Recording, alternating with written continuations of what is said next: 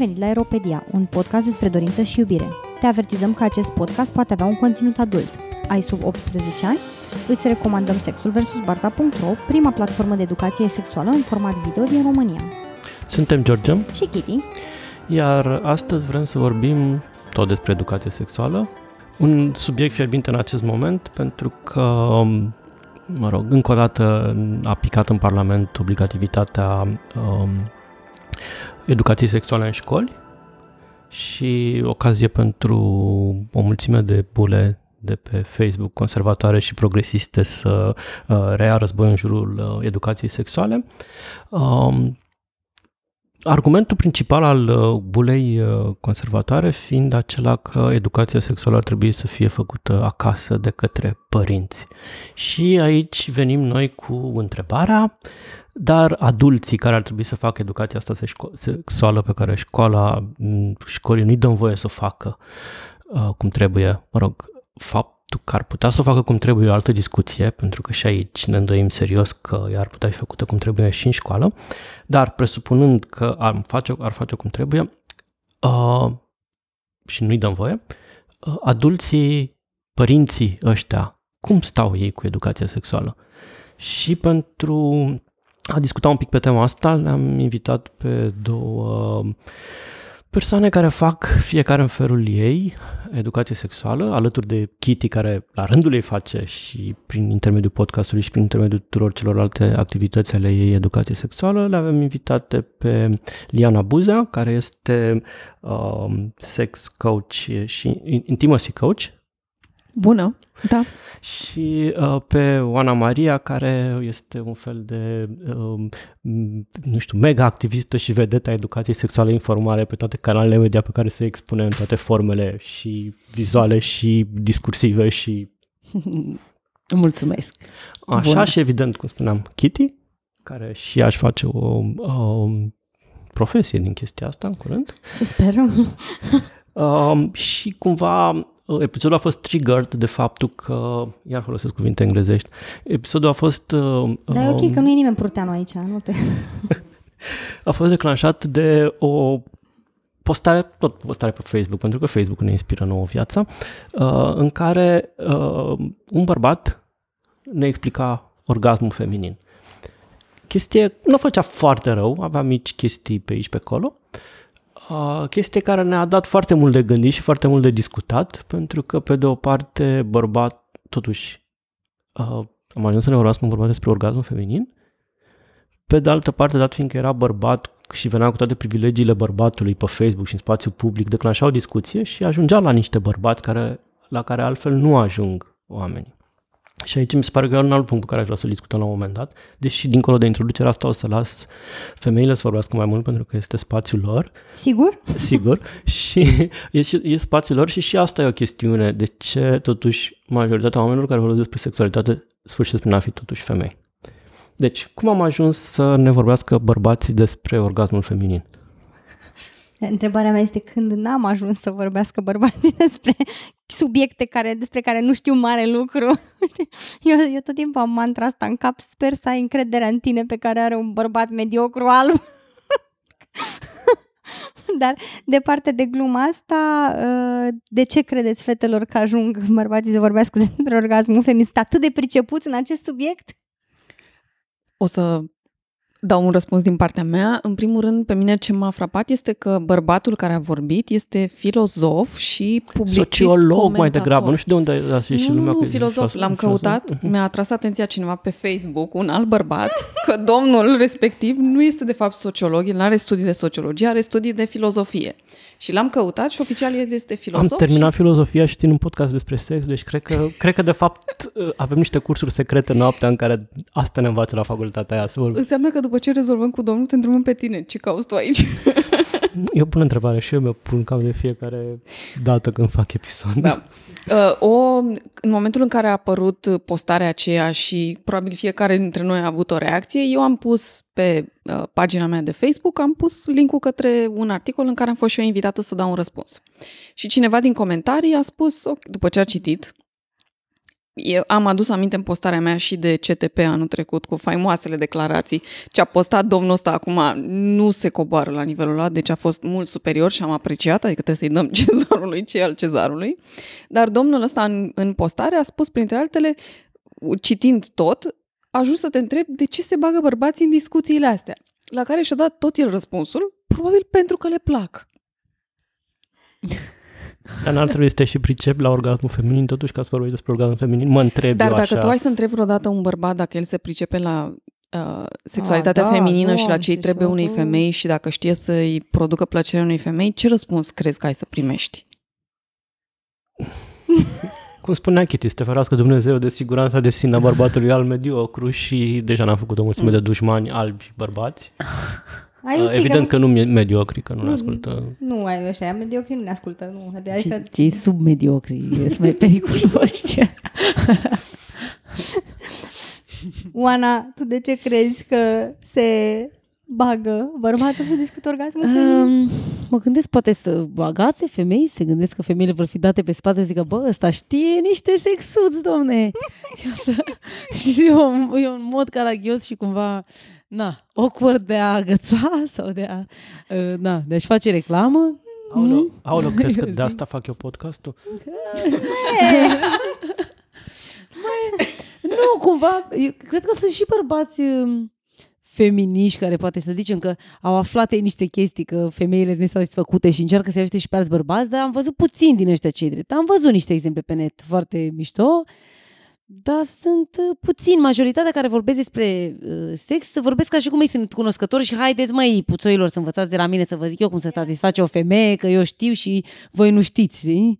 E o atitudine din asta am văzut.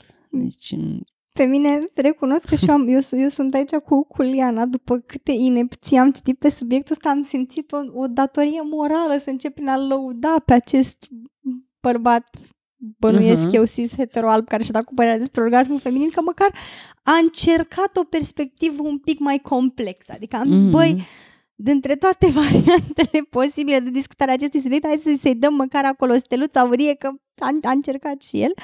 Uh, nu că a făcut-o neapărat foarte bine, dar știi cum e na, când... Măcar a făcut eforturi și intenția contează. Deci, Da, da, îi dai pentru intenție. Adică, ai mă, uite, mă, am că s-a chinuit și el săracul. Hai, uite, bravo, ia și tu o steluță aurie de aici, de la noi. Deci am simțit nevoia să, să, să-l laud, recunosc, să-i uh, uh, apreciez uh, efortul, dar uh, în rest uh, nu pot, uh, adică, da, și mă rog, îmi dau seama că intenția a fost bună și a zis niște lucruri care cred că în esență, în esența lor, nu sunt neapărat rele. Și anume că dimensiunea bărbatului nu contează neapărat, că oricum femeia se satisface în alt mod, deși se satisface în multe alte moduri și nu toate țin de biologie, dar, mă rog, de, detalii, astea sunt detalii. Dar cumva, mă rog, erau niște, niște principii și niște idei destul de bunicele, să zic eu. Bun, dar dincolo de asta și întorcându-ne la tema emisiunii noastre, adică dincolo de glumele și făcutul miștoului de că acest bărbat cis hetero, că na, uh, ar merita să fie și ciuca miștorilor la un moment dat, nu doar invers.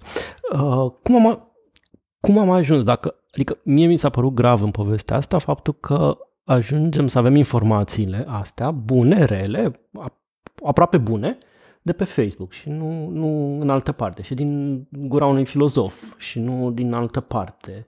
Uh, De unde se informează adulții cu privire la sex în ziua de astăzi? Adică, ok, ne plângem că nu avem educație sexuală pentru copii și nu avem și e grav.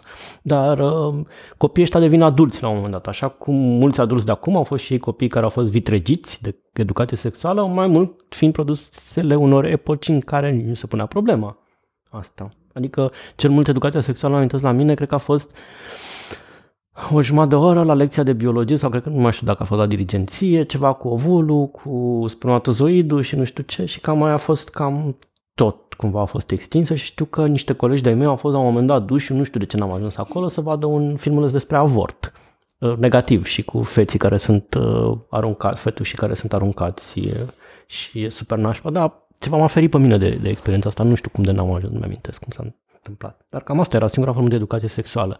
Noi suntem adulți acum, de unde, cum, cum ajung?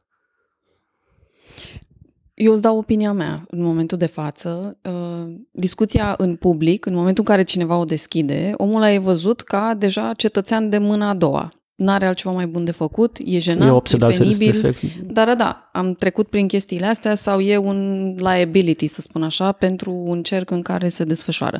Nu e doar în România, eu pe asta am auzit-o și în străinătate. În momentul în care am început formarea, am început-o în Cehia și am fost anunțați, printre altele, că era un coleg acolo care omul ăla, după ce a fost la un curs, a început la locul de muncă, deci direct cu colegii lui, să vorbească despre vagin.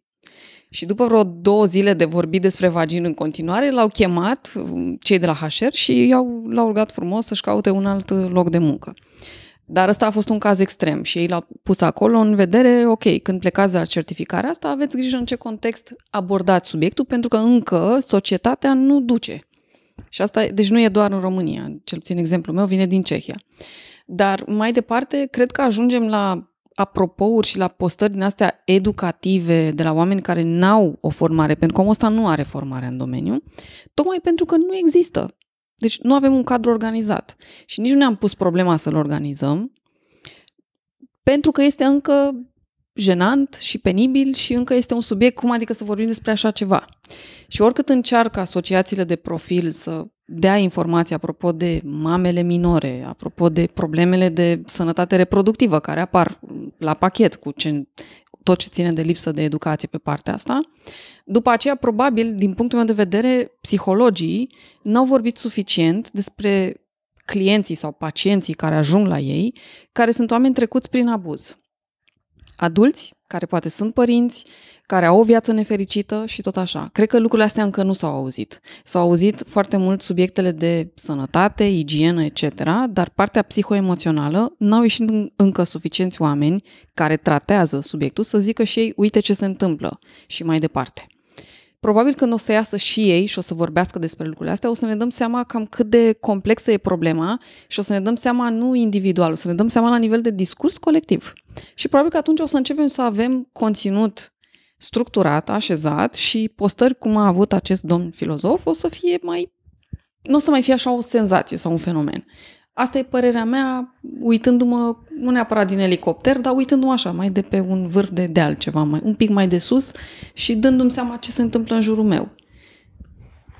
Oana Maria, de unde ți se pare ție că se mai informează oamenii cu privire la sex, dincolo de contul tău de Instagram și live-urile de pe Instagram pe care le faci pe temă de consimțământ, de cum să agăți, cum să nu fii pe Tinder, cum să... Din filmele porno, bănuiesc, cel mai mult, cred. Alea Um, bune sau alea proaste, ți se pare? Pe alea bune sunt pe bani, de obicei. Deci alea proaste, bănuiesc, care sunt gratis și mainstream, din păcate. Că am văzut, adică am ajuns să îmi cumpăr și eu din alea bune, că nu mai suport să mă uit la alea proaste. M-am săturat de alea mainstream și am ajuns să cumpăr de la Erika Last să mă uit și eu la un film în care oamenii se simt bine, se iubesc, își dau atenție. Au tot felul de O- forme au- ale corpului, au Da, pilositate corporală da. sau nu, au tot felul Și de... își fac niște chestii care sunt, a, eu nu m-am gândit să fac asta, mă uite, uite ce șmecher, uite ce schema are asta, uite cum fac ăștia. Adică chiar ai ceva de învățat util și interesant, în afară de, era să zic eu ce, în, era să zic eu ce. Așa, așa, așa. Adică numai de penetrare, seacă, boring, ca mașina de cusut, știi? Efectiv, chiar ai ce învăța, că sunt mai creativi cumva oamenii în, în filmele alea, cred. Da, deci în filme porno, din ce văd și la copiii din jur și ce îmi spun, toți vor să strângă de gât acum, toți vor să, tot e choking, tot de asta înseamnă, toate femeile le place să fie bătute la curie, așa trag concluzia. Și mulți încearcă din prima, adică îmi spun că se întâlnesc cu o tipă prima oară și s-a supărat pe mine că am strâns de gât sau că... Și zic, bă, dar cum să presupun? Păi nu știu, că am văzut că așa se circulă pe internet tot felul de meme-uri cu choking, am văzut uh, uh, tot felul de că la femeie le place bătaie, că le place să o iubești, dar să o, o fuți tare, să-i faci... Și atunci Crezi că lor Asta e le educația place lor, sau nu? pur și simplu adoptă un model? Cred că Sau adoptă ajunge un să le model, placă adică pentru că cumva asta e mai... Una e și pentru că e familiar și da, dacă, dacă deja creierul ai obișnuit să, să se scoale penisul la anumite chestii, el va face automat asta și trebuie să reproduci chestiile alea ca să-ți activezi na, când îți îți activezi zona aia din creier. Um, și stați așa că am pierdut ideea. Deci se educă din porn. Um, și, pe, și pentru asta și pentru că unii, unii bărbați poate nu le place, dar se gândesc că Păi, pare că așa arată un bărbat adevărat, așa face sex un bărbat adevărat, trebuie să fiu și eu așa, să nu mă las mai prejos, să nu fiu mai fraier, știi? Și de fapt nimeni nu-i fericit, nici măcar ei. Dar toți repetă un scenariu de rahat care nu satisface pe nimeni. Bine, asta cu bătutul la fund și cu strânsul de gât, cred că e și vina lui Kitty, pentru că și ea pune umărul la... Bă, e foarte ok Eu le să... zic tuturor să vină întâi la, la meet and greet-ul meu înainte să strângă decât să bată la fund. Ai vrea să învețe să-i bată bine la Întâi fund, să înveți să strângă bată de bine, gât. la fund, adică Da. negociezi bătaia la fund. Sunt Da. subtilități ale bătăii la fund, tot așa să bați oamenii la fund în mod egal. Bați oamenii la fund așa cu intenție, cu scop, cu Bine, tehnică. eu mă gândeam că bați, simțământ, bați, baby. bați, la, Aia lasă. da, bați la fund pe cineva care se cere bătut la fund, nu pe care vrei tu. Da, exact, asta e faza. Că... Mă rog, eu aș zice că majoritatea bărbaților. Se cer bătuți la fund? Dar asta este o altă opinie, la asta, asta putem să o discutăm într-un episod separat. Mai ales bărbații care își dau cu opinia despre orgasm fără să aibă toate informații. că trebuie să se alinieze un pic la bătaia la fund. Asta e o amenințare sau o promisiune pentru acel domn? Depinde. Asta e la interpretare, la interpretarea omului. Uh, dar din punctul meu de vedere nu prea există educație sexuală pentru că mm, educația din punctul meu de vedere ar trebui să se facă cu scop, cu informații un pic mai complexe, cu intenție, nu culeasă de pe toate drumurile și mi se pare că într-adevăr cum se culege este am ajuns să deplâng lipsa mai multor filme porno mainstream, pentru că, din păcate, acum nici de acolo nu se mai face educația, ci din filme de gen 365 de zile. Aoleu, care este, da, like, da, da, care e di- mult mai lent. spre, spre tristețea maximă a tuturor oamenilor de pretinde nici măcar mainstream porno, măcar acolo mai aveai vreo șansă, acum e și mai rău, e mai rău decât mainstream porno. Te uiți la Grey, așa, la Christian Grey și înveți că stocărești fata și o ameninți și o O cucerești până la urmă, o dacă cucerești ești până la urmă, suficient de dar, insistent. Da, adică nu, e chiar foarte, foarte rău ce se întâmplă și nu Iar se- dacă o răpești, oricum se va îndrăgosti de tine Păi în se- 365 sau 360. Păi ai dus-o pe iaht, logică, dacă o răpești și o duci pe iaht, te îndrăgostești de tine. Deci e ok să răpiți, dar nu cu Dacia, nu cu Loganul, ci cu Cu Mercedes. iahtul, cu iahtul, Cu atât mai mult ea. cu iahtul. M-am mai gândit, știi la ce cred, din ce cred că își mai au educație sexuală?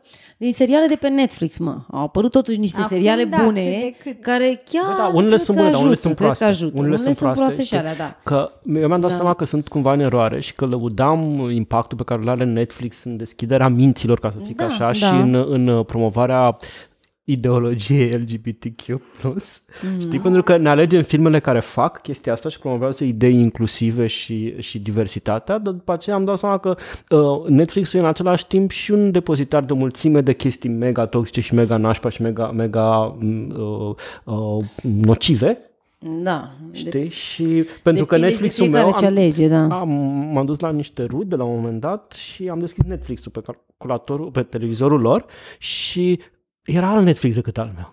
Adică era tot același Netflix românesc, Alte dar, recomandări, dar alte, alte da. recomandări, arăta cu totul altfel. Adică erau multe filme românești, nu știu dacă Miami Beach era sau oricum erau chestii din astea foarte, foarte populare și foarte recomandate de care eu nici nu știam că sunt acolo. știi?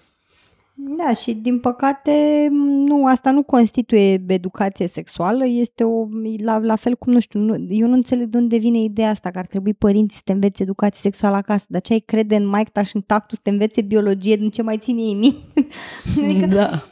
nu, la fel cum n-aș avea încredere în părinți să-i educe pe copii nici despre, nu știu, economie, v- economia casei, nici măcar finanțe personale, pentru că nu sunt există o și nu educație. sunt de acord cu tine, pentru că totul o să spui și totul, uh, că educația sexuală nu e doar educație biologică, nu e doar despre biologie, ci conține o mulțime de, pentru că unul dintre reproșele pe care le aveai tu la acea postare era fix ăsta, că nu se ocupa deloc de contextul psihologic al orgasmului, pentru că Da. o femeie nu ajunge la or- orgasm doar fiziologic, doar prin, nu știu, stimularea unor zone din corp, ci contează foarte mult cadrul psihologic în care se întâmplă chestia asta și învă- învăță, învățatul copilului despre consimțământ, inclusiv de la chestiile astea, nu e bine să o lași pe mătușa să te pupe cu forța sau să te tragă de obrăjori, să mai știu ce să-ți facă și așa mai departe și așa mai departe. Educația pe care ar, care ar putea să fie în familie. Și din păcate nu se face, pentru că cumva, așa cum un alt prieten bun al nostru spune, știi, familiile sunt preponderent abuzive în toate formele posibile, știi, și nu, nu, nu, nu, face, nu face chestia asta. Aici ajungem la o întrebare pe care eu chiar vreau să, să vă adresez vouă tuturor, pentru că, mă rog, mi-a, mi-a comentat cineva,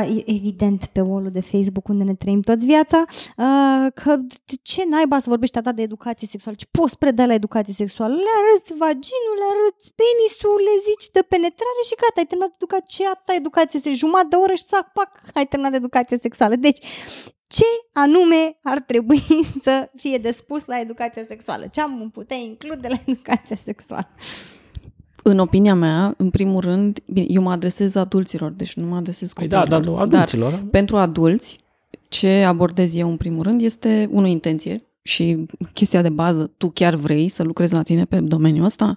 Pentru că de obicei temele nu sunt ușoare și dacă n-ai o dorință cu adevărat puternică, la un moment dat ajungi în tot felul de locuri mai puțin plăcute și poți să renunți. Și s-a întâmplat destul de des și în munca pe care o fac eu și am văzut la mulți oameni din jurul meu. Și după aceea, de la intenție, ok, cam ce fel de intenții poți să ai de dezvoltare personală. Am o carte care tot așteaptă să iasă, în care am pus o droaie de intenții pe care le-am avut de la clienții, cu coachii cu care am lucrat. După aceea, eu una, de exemplu, vorbesc de valori. Serios că nu le fac morală. Nu, mă uit la ce valori întrupează ei în intimitate și ei le-ar lua, de exemplu, de bune, dar dacă stau să le vorbească constructiv, coerent, nu știu, pe față, conștient, în momentul ăla s-ar putea să-și dea seama că partenerii lor poate nu corespund, nu văd lucrurile la fel. Și contează foarte mult. După aia e despre însemnătatea pe care tu o acorzi. Însemnătate. Se vor, iarăși, lucrurile astea pe care noi le facem pot să însemne, pot să aibă cum să zic, semnificații diferite pentru noi în funcție de locul în care suntem noi în viață, etapa noastră, emoțiile noastre, prioritățile noastre și tot așa. Și putem să ajungem oamenii de lângă noi să zică, a, nu ești normal, dar nu, de fapt omul ăla, pentru el e nevoie doar de un anumit lucru sau poate ceva mult mai mult și cel de lângă el nu vede la fel, dar nu-și pun problema că nu este o viziune unitară și fiecare vede prin prisma intenției, valorilor, însemnătății. După aceea, evident, granițele personale care sunt de la fizic până la comunicare, comportamental, psihoemoțional și tot așa. După aceea este un subiect uriaș apropo de comunicare. Nu vreți să știți cât de minat este terenul de ce înseamnă să comunici cu cineva.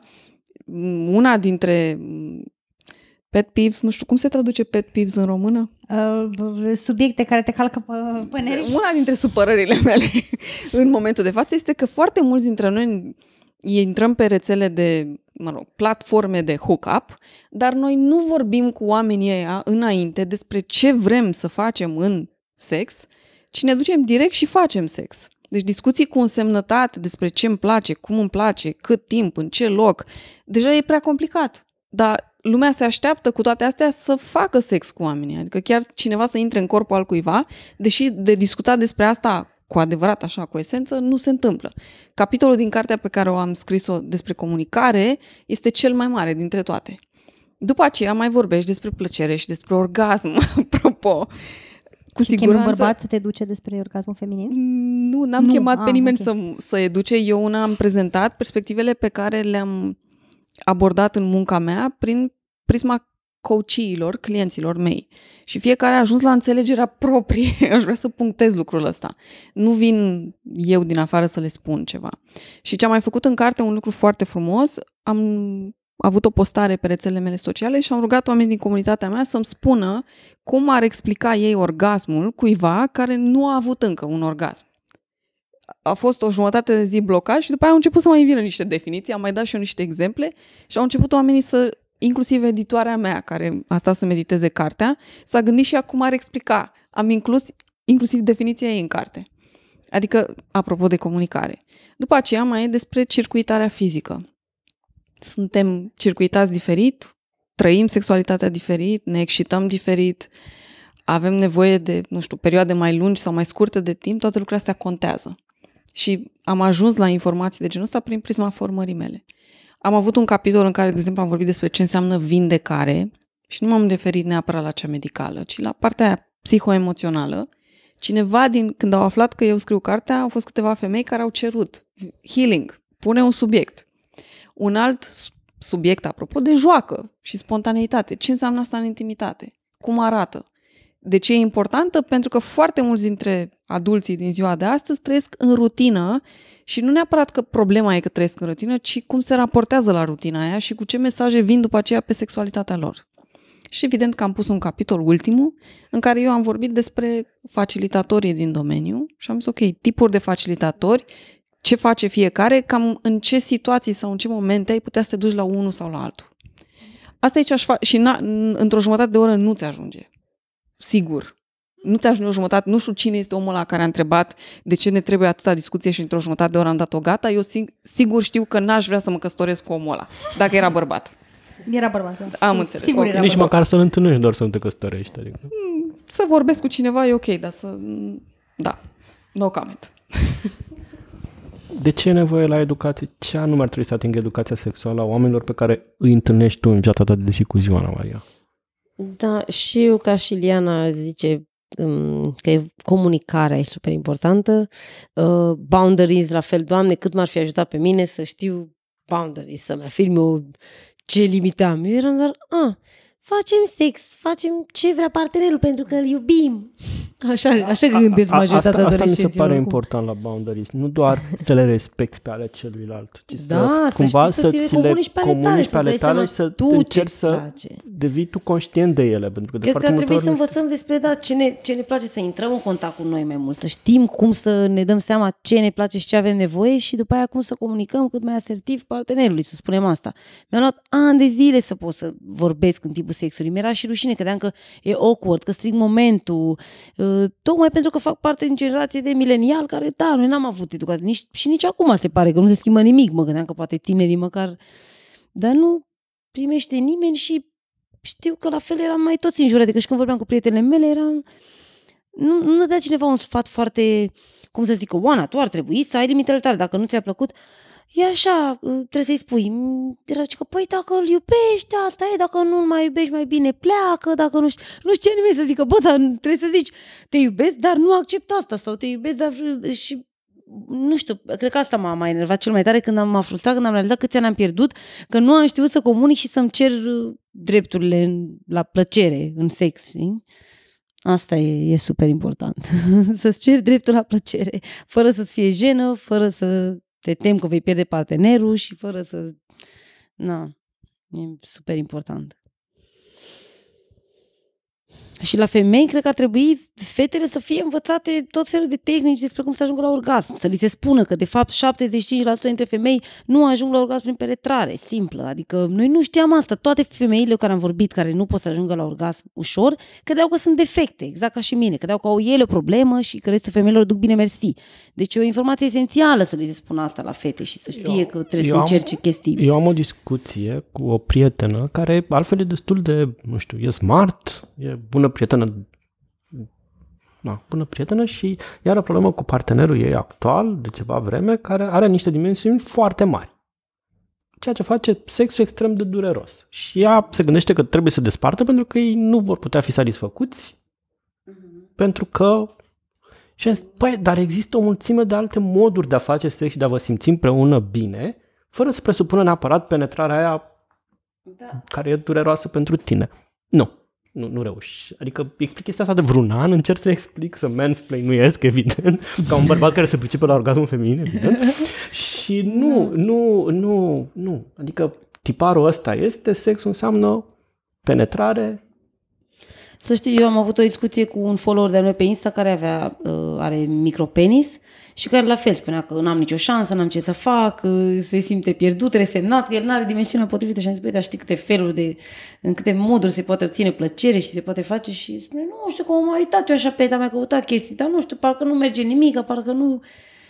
Deci, na, oricum, internetul nu ți oferă soluție la, la tot. Cred că de-aia ajută să mergi la sexolog, să mergi la, nu știu, la Da, terapie pe chestiile astea. cumva aici e durerea mea într-un fel, pentru că ne vorbim despre toate situațiile astea care sunt cumva apar uh, extreme, penis foarte mare, penis foarte mic sau mai știu eu ce, cumva în afara normalului, știi, nu normalizezi niște situații care, ok, poate nu sunt atât de frecvente, deci poate sunt mai frecvente decât ne imaginăm noi, Uh, nu le normalizezi și toată lumea se simte și defect și fără, adică eu nu o să fac sex niciodată, dar poți să faci ce sex Fără vrei tu, soluții, pentru că sexul da. înseamnă o mulțime de alte lucruri. Nu înseamnă doar Da. chestia asta și poate n-ar trebui să însemne chestia asta, pentru că, după Mhm. cum ne-a explicat uh, domnul acela pe Facebook, uh, nici măcar nu se atinge orgasmul prin penetrare neapărat, prin urmare, deși se și atinge, se poate atinge și prin penetrare. Deci era greșit Da.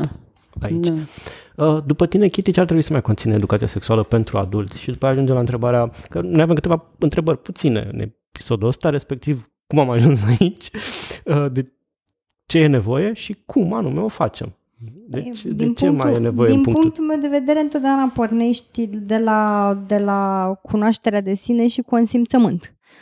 Și, într-adevăr, aici bă, e pet pivul meu, că consimțământul nu se începe într-o discuție, nu explici omului odată, băi, învață să spui nu. Da, ok, e super simplu să înveți omul să spună nu. Deci foarte, foarte, foarte bun. Dar cum îl aplică în practică? Cum îl aplică când există o miză emoțională pentru el și se teme că dacă spune acel nu, celălalt o să-l părăsească? Cum îl aplică atunci când se simte amenințat, poate fizic, pentru că este alături de un bărbat care e de două ori cât dimensiunea respectivei persoane și se gândește, aul, dacă eu spun lui ăsta nu și se enervează, acum eu ce fac.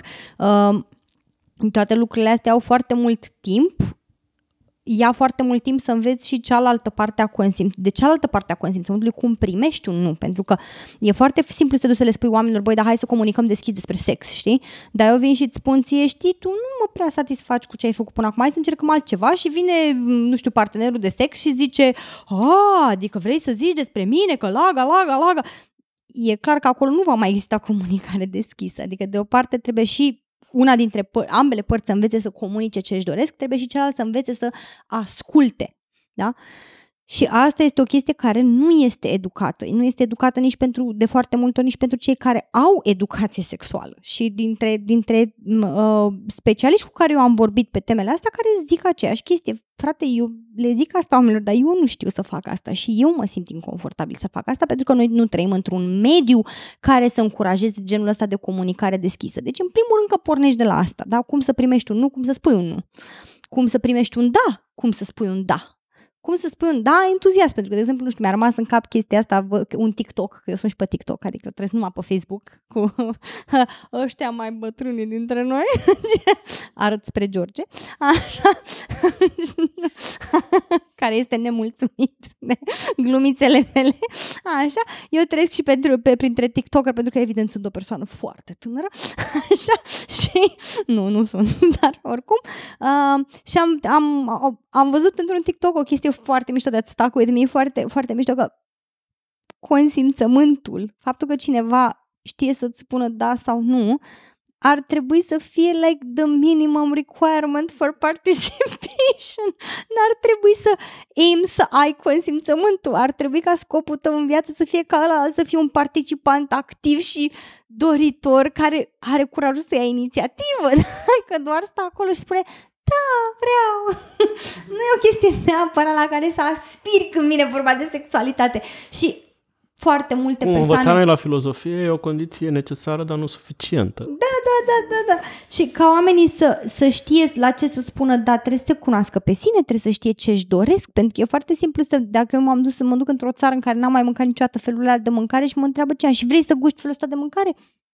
Uh, I, I guess, da, ok, hai să cercăm, gen, și deschiderea mea față de aceste noi posibilități depinde de experiențele din trecut pe care le-am avut, pentru că dacă am avut de-a face cu o grămadă de persoane în trecut care nu înțelegeau nimic despre plăcerea mea și nici măcar nu interesa prea mult despre plăcerea mea sau să afle cum să mi-o dea, probabil că nu o să vin cu o curiozitate, ci mai degrabă cu reticență, de gen, a, nu știi, hai să încercăm ce știm, lasă, hai să nu ne riscăm, că până acum când am mai riscat-o n-a ieșit bine. Da, acolo o bucată de pâine și niște sare și mă descurcă. Așa, și ar mai fi de discutat în primul rând și despre felul în care bărbații se raportează la sexualitatea lor, pentru că de multe ori motivul pentru care nu putem să avem discuții deschise despre orgasm, despre cum să oferim plăcere, cum să primim plăcere, cum să fim mai deschiși în sexualitatea noastră, este pentru că social vorbind o grămadă de bărbați au ego-ul lor foarte, foarte strâns legat de sexualitatea lor. Te duci și spui bărbatului, băi, tu de fapt nu te prea pricep la sex. Nu pot să vă spun de câte ori n-am dat de această situație în care bărbatul vine și crede că el este sexpert. Și de fapt când vorbești, și mi s-a întâmplat de nenumărat ori și vorbești cu femeile cu care acel bărbat face sex și vin și spun chestii gen, da, da, e ok, gen like, ca orice bărbat. Și vine la și spune, mamă, eu sunt un guru, știi cum pleacă femeile de la mine cu 20 de orgasme la rând, așa rapid fire, eu le dau, le se scortuiesc pe toți pereții, știi, și pe aia vorbești cu femeile care sunt like, da, un penis acolo. și te uiți la discrepanța de cele două laturi și vine să plângi pentru că îți dai seama că într-un fel nici nu e, nu e vina bărbatului ăla, că dacă el aude doar discursul în care femeile feicuiesc orgasme și spun ca să nu-i rănească ego pentru că se tem de el ca prezență sau se tem de reacția lui emoțională și așa mai departe, normal că el pleacă din interacțiune crezând că marele armăsar al planetei, femeile le pleacă nesatisfăcute și data viitoare vine unul și le propune o ciorbă de măsline și zice, știi ce, lasă, nu, mai, mai bine hai să încercăm ce știm acolo, știm ciorba de făcut, hai că o încercăm pe aia, e ok, nu, să nu ne stresăm prea tare și mă duc eu acasă și rezolv restul problemei, fain să nu, să nu ne agităm. Toate lucrurile astea trebuie discutate din punct de vedere al educației sexuale. Ca să nu mai zic că trebuie să discutăm de educația sexuală ca o chestie continuă, sexualitatea noastră și în afara interacțiunii de cuplu, cum ne manifestăm sexualitatea de unii singuri, cum descoperim lucruri noi, cum le explorăm, cum avem curajul să le explorăm, de unde ne luăm informații înainte să le explorăm, cum discutăm de ele după ce le-am explorat. Pentru că așa mă duc și ok, am explorat, hai să explorăm niște chestii împreună și pe aia nu vorbim, plecăm acasă, nimeni nu înțelege nimic, omul poate e confuz de multe ori și ce se întâmplă după un act ne influențează felul în care privim acel act. Dacă, de exemplu, să zicem, eu am ieșit într-o interacțiune într-un mod neutru, nu știu neapărat dacă mi-a plăcut sau nu, știu, am încercat și o food fetish și like, mm, ok, I guess. Și vine partenerul care are entuziasm și zice, mamă, ce tare a fost, a fost o experiență extraordinară, s-ar putea ca entuziasmul partenerului să mă influențeze, să-mi dea o notă pozitivă care mă încurajează pe viitor să mai încerc și s-ar putea să dezvolt o plăcere în direcția aia. Pentru că noi de foarte multe ori venim cu ideea și asta e altă chestie care ar trebui de de aoleu, m-ați pornit, acum nu mai termin până mâine. Pentru că de foarte multe ori pornim cu ideea că sexualitatea e o chestie fixă. M-am născut cu niște fetișuri, niște dorințe, niște nu știu ce și eu trebuie să le descoper pe alea din negura sufletului și le-am, deodată ce le-am descoperit, gata, am sexualitatea, am descoperit-o, am descos-o din pachet, asta e sexualitatea mea, pupipa. De multe ori nu așa se petrece cu sexualitatea, ci noi dezvoltăm fetișuri, preferințe, interese, influențați emoțional și în practică de parteneri. Dacă am un partener care este foarte, foarte încântat de anumite chestii, s-ar putea să dezvolt și eu o plăcere pentru că fac chestia aia cu partenerul și e un, un pozitiv feedback loop. loop. El îmi dă ceva, eu mă simt entuziasmată, vreau și să-i dau mai mult din chestia aia. Între timp descoper, asociez cu alte plă- plăceri, dezvolt o plăcere și până când să-mi dau seama, eu pă, place și mie food fetish. Ce, ce să vezi? Și toate lucrurile astea trebuie discutate și dați de acord cu Liana. Nu cred că o jumătate... Adică dacă nu e cineva care vorbește la fel de repede ca mine, că nu m-ați văzut cât de repede pot vorbi, eu cred că aș putea totuși să comprim toate informațiile, dar cred că ar trebui după aia copiii sau adulții să mă înregistreze, să mă pună în slow motion să asculte vreo patru ore tot ce am de zis. Ce voiam eu să adaug aici, uh, sau de fapt din ce povestea acum Kitty, mi-am adus aminte de un alt uh, pet peeve, o altă supărare a mea, dar de data asta exact în raport cu femeile. Am foarte multe femei care urmăresc munca mea și munca pe care eu o fac, programele pe care le am, evenimentele pe care le făceam, destinate în mare parte femeilor. Um, ce am văzut la ele, și asta e într-adevăr ceva ce mă supără pe mine, este că femeile preferă povești, romanțe, etc. Avem o pisicuță care... ok. Nu e geanta mea. Ce faci? Umblă în geanta ta. deci, supărarea pe care eu o am este că foarte multe femei preferă povești, însă doar cu povești nu e suficient. Adică în momentul în care tu ești în momentele alea, în momentul în care... Când ajungi în intimitate și se întâmplă chestii, adică mai și faci, nu doar vorbești, și nu ies cum ar trebui, ești fără instrumentele necesare să spui, să cerți, să primești, să stai cu tine, să te cunoști pe tine, etc. Și asta vine din ce? Din autocunoaștere. Practicile pe care eu le fac sunt în momentul ăsta science fiction și fantasy pentru foarte mulți oameni și pentru foarte multe femei. Dacă ar putea să stea la povești cu zâne și cu Eu... prinți cunoscuți pe nu știu ce deal și să aibă așa un sex tantric cu ei, sigur, asta și-ar asculta o săptămână. Dacă e vorba să lucreze la ele, eu le-am văzut. Răspund foarte, foarte N-aș vinovăți femeile neapărat, pentru că nu e atât, nu, nu, văd, nu văd ca pe o vina lor, cât e vina narrativului în care, în care ne scăldăm toți, în care femeia cumva e un element pasiv, femeia e încurajată să dezvolte astfel de povești, femeia nu e încurajată să-și asume dorința, să-și asume sexualitatea, să-și o exprime, să-și o exploreze, pentru că e ceva rușinos și așa mai departe și toate, toate dorințele și nevoile alea cumva se îmbracă, se stilizează în, în acele povești care se hrănește mintea lor, că trupul nu prea să ajunge să se hrănească pentru că ele nu sunt cumva din lumea noastră, nu sunt reale, nu sunt povești reale, nu sunt povești realizabile și cred că e încă o consecință a lipsei de educație sau a modului în care privim noi sexualitatea, faptul că nevorbind și ne normalizând discuțiile despre sex, ajungem la poveștile de tipul ăsta de care zici tu. Da. Durerea mea este că eu am venit exact cu esența esențelor, ok, fetelor, uite, practici, facilitate de o femeie pentru alte femei, dintr-un cadru de foarte multă grijă, că au fost totuși câteva femei la practici, mi-au, am primit feedback, și cu toate astea sunt foarte puține cele care vin. Și asta este ceea ce mă doare pe mine în momentul de față. Adică deja eu nu... Un, un lucru pe care l-am învățat și Kitty a fost parte din, din învățarea mea, este că, într-adevăr, dacă nu ești în corpul de femeie, respectiv de bărbat, nu vorbi despre sexualitatea feminină sau sexualitatea masculină, adică nu da sfaturi. Pentru că nu știi, adică dai o informație goală, netrăită, nefiltrată prin... nu are înțelepciune acolo. Și experiența pe care am avut-o a fost suficient de simpatică încât să o țin minte, nu știu dacă mai am timp acum să o redau aici, dar... Da, am. da, mai avem, mai avem. Ok. Acum trei ani am făcut un eveniment în care am avut un panel de femei cu care um, făceam diferite evenimente și am vrut să le aduc pe toate la alte și să le prezint. Și am făcut, atunci am zis că a fost o mișcare bună, dar nu știu cât de bună s-a dovedit. Am chemat un bărbat care avea și el cunoștințe pe partea de sexualitate și făcuse în trecut programe de continență sexuală cu bărbați, pentru bărbați, evident. Și l-am chemat să modereze. În, în situația în care o femeie din sală, din publicul nostru, a întrebat ceva de menstruație, Kitty a dat un răspuns din experiența ei proprie, foarte frumos de altfel, și după ce a terminat Kitty, bărbatul care era moderator, deci eu eram exact între ei doi, a cerut și el un minut să completeze ce a spus Kitty. Și atunci a început acel bărbat să explice femeilor cum, de fapt, menstruația este un mod prin care corpul feminin se detoxifiază, detoxifică, detoxifiază, mă scuzați, nu mai sunt coerentă, uh, și el sugera, că așa se face în Est, anumite practici care ar putea ajuta femeile să-și sub, sublim, sublimeze sex, uh, menstruația.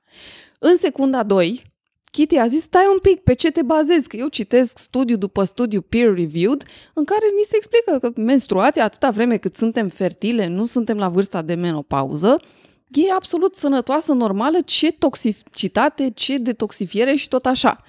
Omul a continuat, că asta a fost chestia care m-a frapat. Eu eram exact în 3-2. La un moment dat, probabil că nu mai aveam timp, deci de asta s-a oprit.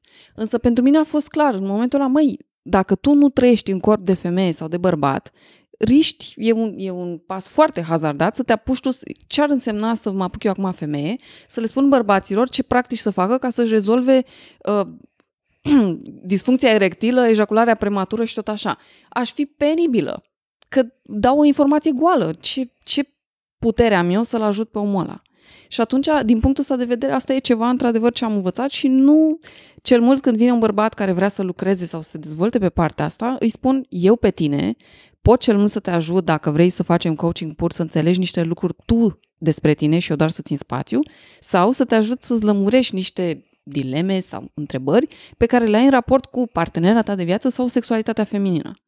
Practici care să te ajute pe tine, eu nu pot să facilitez. De asta, de exemplu, eu am învățat ce a făcut bărbatul ăla pe Facebook, nenea ăsta de care zic aici și o mulțime de alții, nu se Nu le, eu nu le fac, adică am zis îmi dau cu stângul drept singură. Da, pe de altă parte mai e un aspect pe care îl menționam la începutul uh, episodului acela că preponderent femeile vorbesc și v-am invitat pe voi, nu doar pentru că vă știu și pentru că îmi place că acest post, ca și ne place, nu doar mie și lui Kitty să dăm voce, dăm voce femeilor în principal și pers- nu bărbaților cis, cu excepția mea. Așa. um, Totuși, femeile vorbesc preponderent despre sex până la urmă. Vorbesc puțin bărbați despre sex și bărbații nu ascultă despre, de, despre sex și aici mi se pare cumva important pentru că e inclus în normativul ăsta cultural că un bărbat nu întreabă, bărbatul știe, nu? Trebuie să știe, bărbatul se pricepe, orice chestionare și orice întrebare și orice discuție e dovadă de slăbiciune și de faptul că nu e suficient de bărbat, pentru că, na, ce faci, mă, ai 40 de ani și nu știi să fuți, adică ce dracu, adică vii să mă întreb pe mine cum, cum e. Și asta mi se pare toxic și nașpa și vine din... Și pentru că Forțați de împrejurări este un episod scurt ăsta. Cum anume compensăm această lipsă de educație sau cum, facem, cum încercăm să facem educație pentru adulți? Pentru că nu putem duce la școală cu forța și nu le putem da cursuri obligatorii. Și, mă rog, revin nu putem? nu. sigur? Revin, revin la ce face, la ce face Oana Maria pe canalele ei de, pentru că mie, mi se pare foarte mișto că orice ar face ea, sfârșit prin a face educație sexuală, funny și știu că la un moment dat, nu știu dacă e anecdotică sau nu, ai zis că le vrei și banii, că tu ești dispus să vorbești, să explici cuiva, oricui. Am care început să fac, da, să fac ședințe. Și mi se pare, mi se pare super mișto. Adică nu mai suportam să tot fac gratuit, să tot mă întrebe. Și de fapt știi ce am uh, observat, ce mi-am dat seama din toată interacțiunea asta, pe care chiar dacă o fac gratuit, cu ce mă aleg din ea este că strâng informații despre acest popor, pur și simplu antropologic vorbind, mă ajută să fac studii. O să pot să fac studii despre, despre incest, despre zoofilie, despre... Pot să înțeleg cum se... Pentru că atâtea request primesc de la oameni care nu vor decât să fie înțeleși, să nu-i judece cineva, să aibă cu cine să vorbească. De fapt, asta își doresc.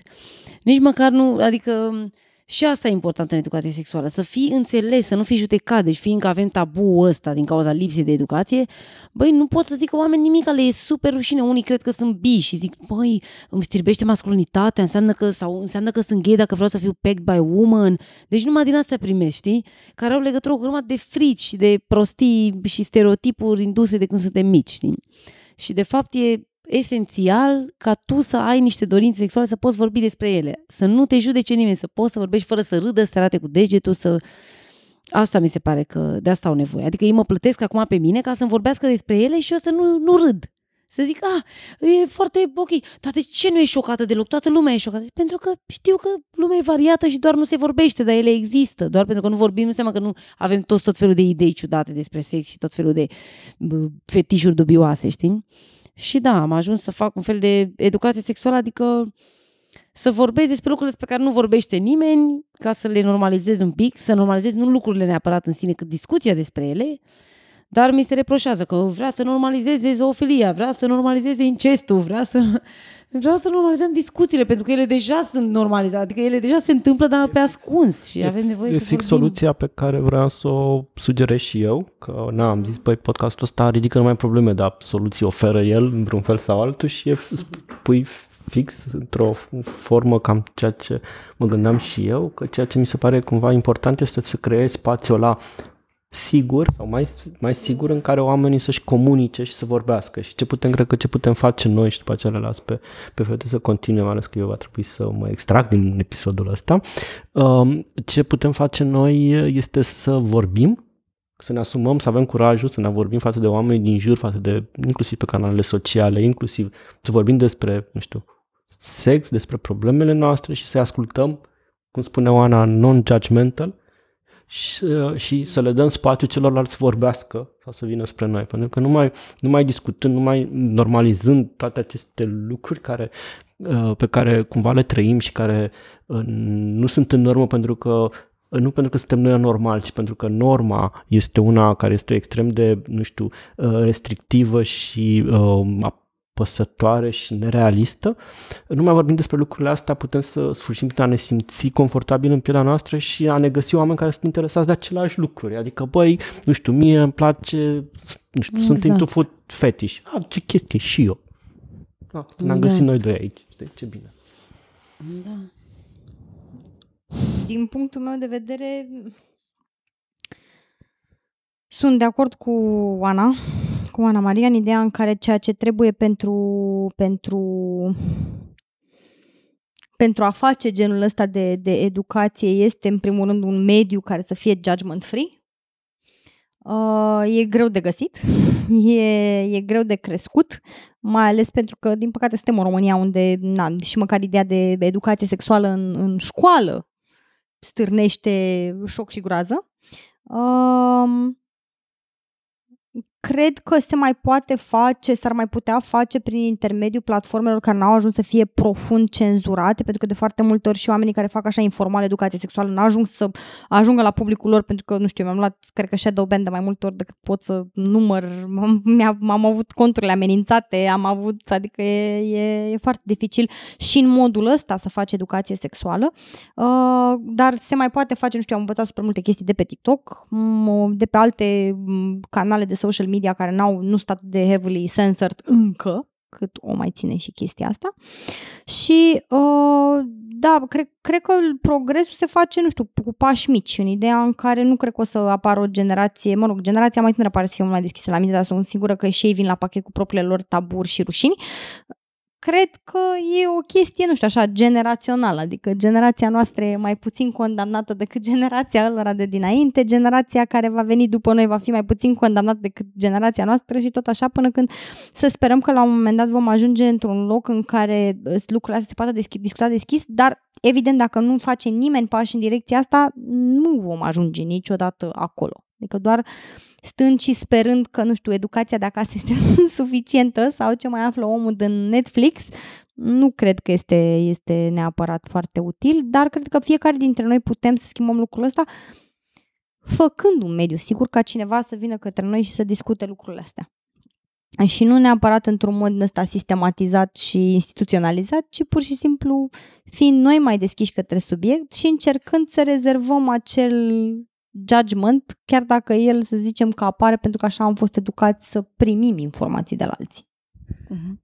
Liana? Da, din partea mea, pentru că aș vrea să vin cu un răspuns cât mai punctual aici, um, apropo de ce, ce soluții avem, în primul rând, eu de asta am început să fac munca pe care o fac. Adică eu m-am expus cât de public am putut cu o abordare de dezvoltare personală pentru adulți. Eu nici nu-i spun educație. Mi se pare că ce fac acum e subiect de dezvoltare Uh, și îi invit pe oamenii care vor să lucreze cu mine să stea și să treacă prin diferite practici, care nu sunt atât de extreme pe cât li s-ar părea, dar care să-i ajute să-și dea seama și sunt acolo ca să le pun niște întrebări sau să le aduc la cunoștință ce se vede, ce se aude, ce se înțelege din partea mea în momentul în care am discuțiile.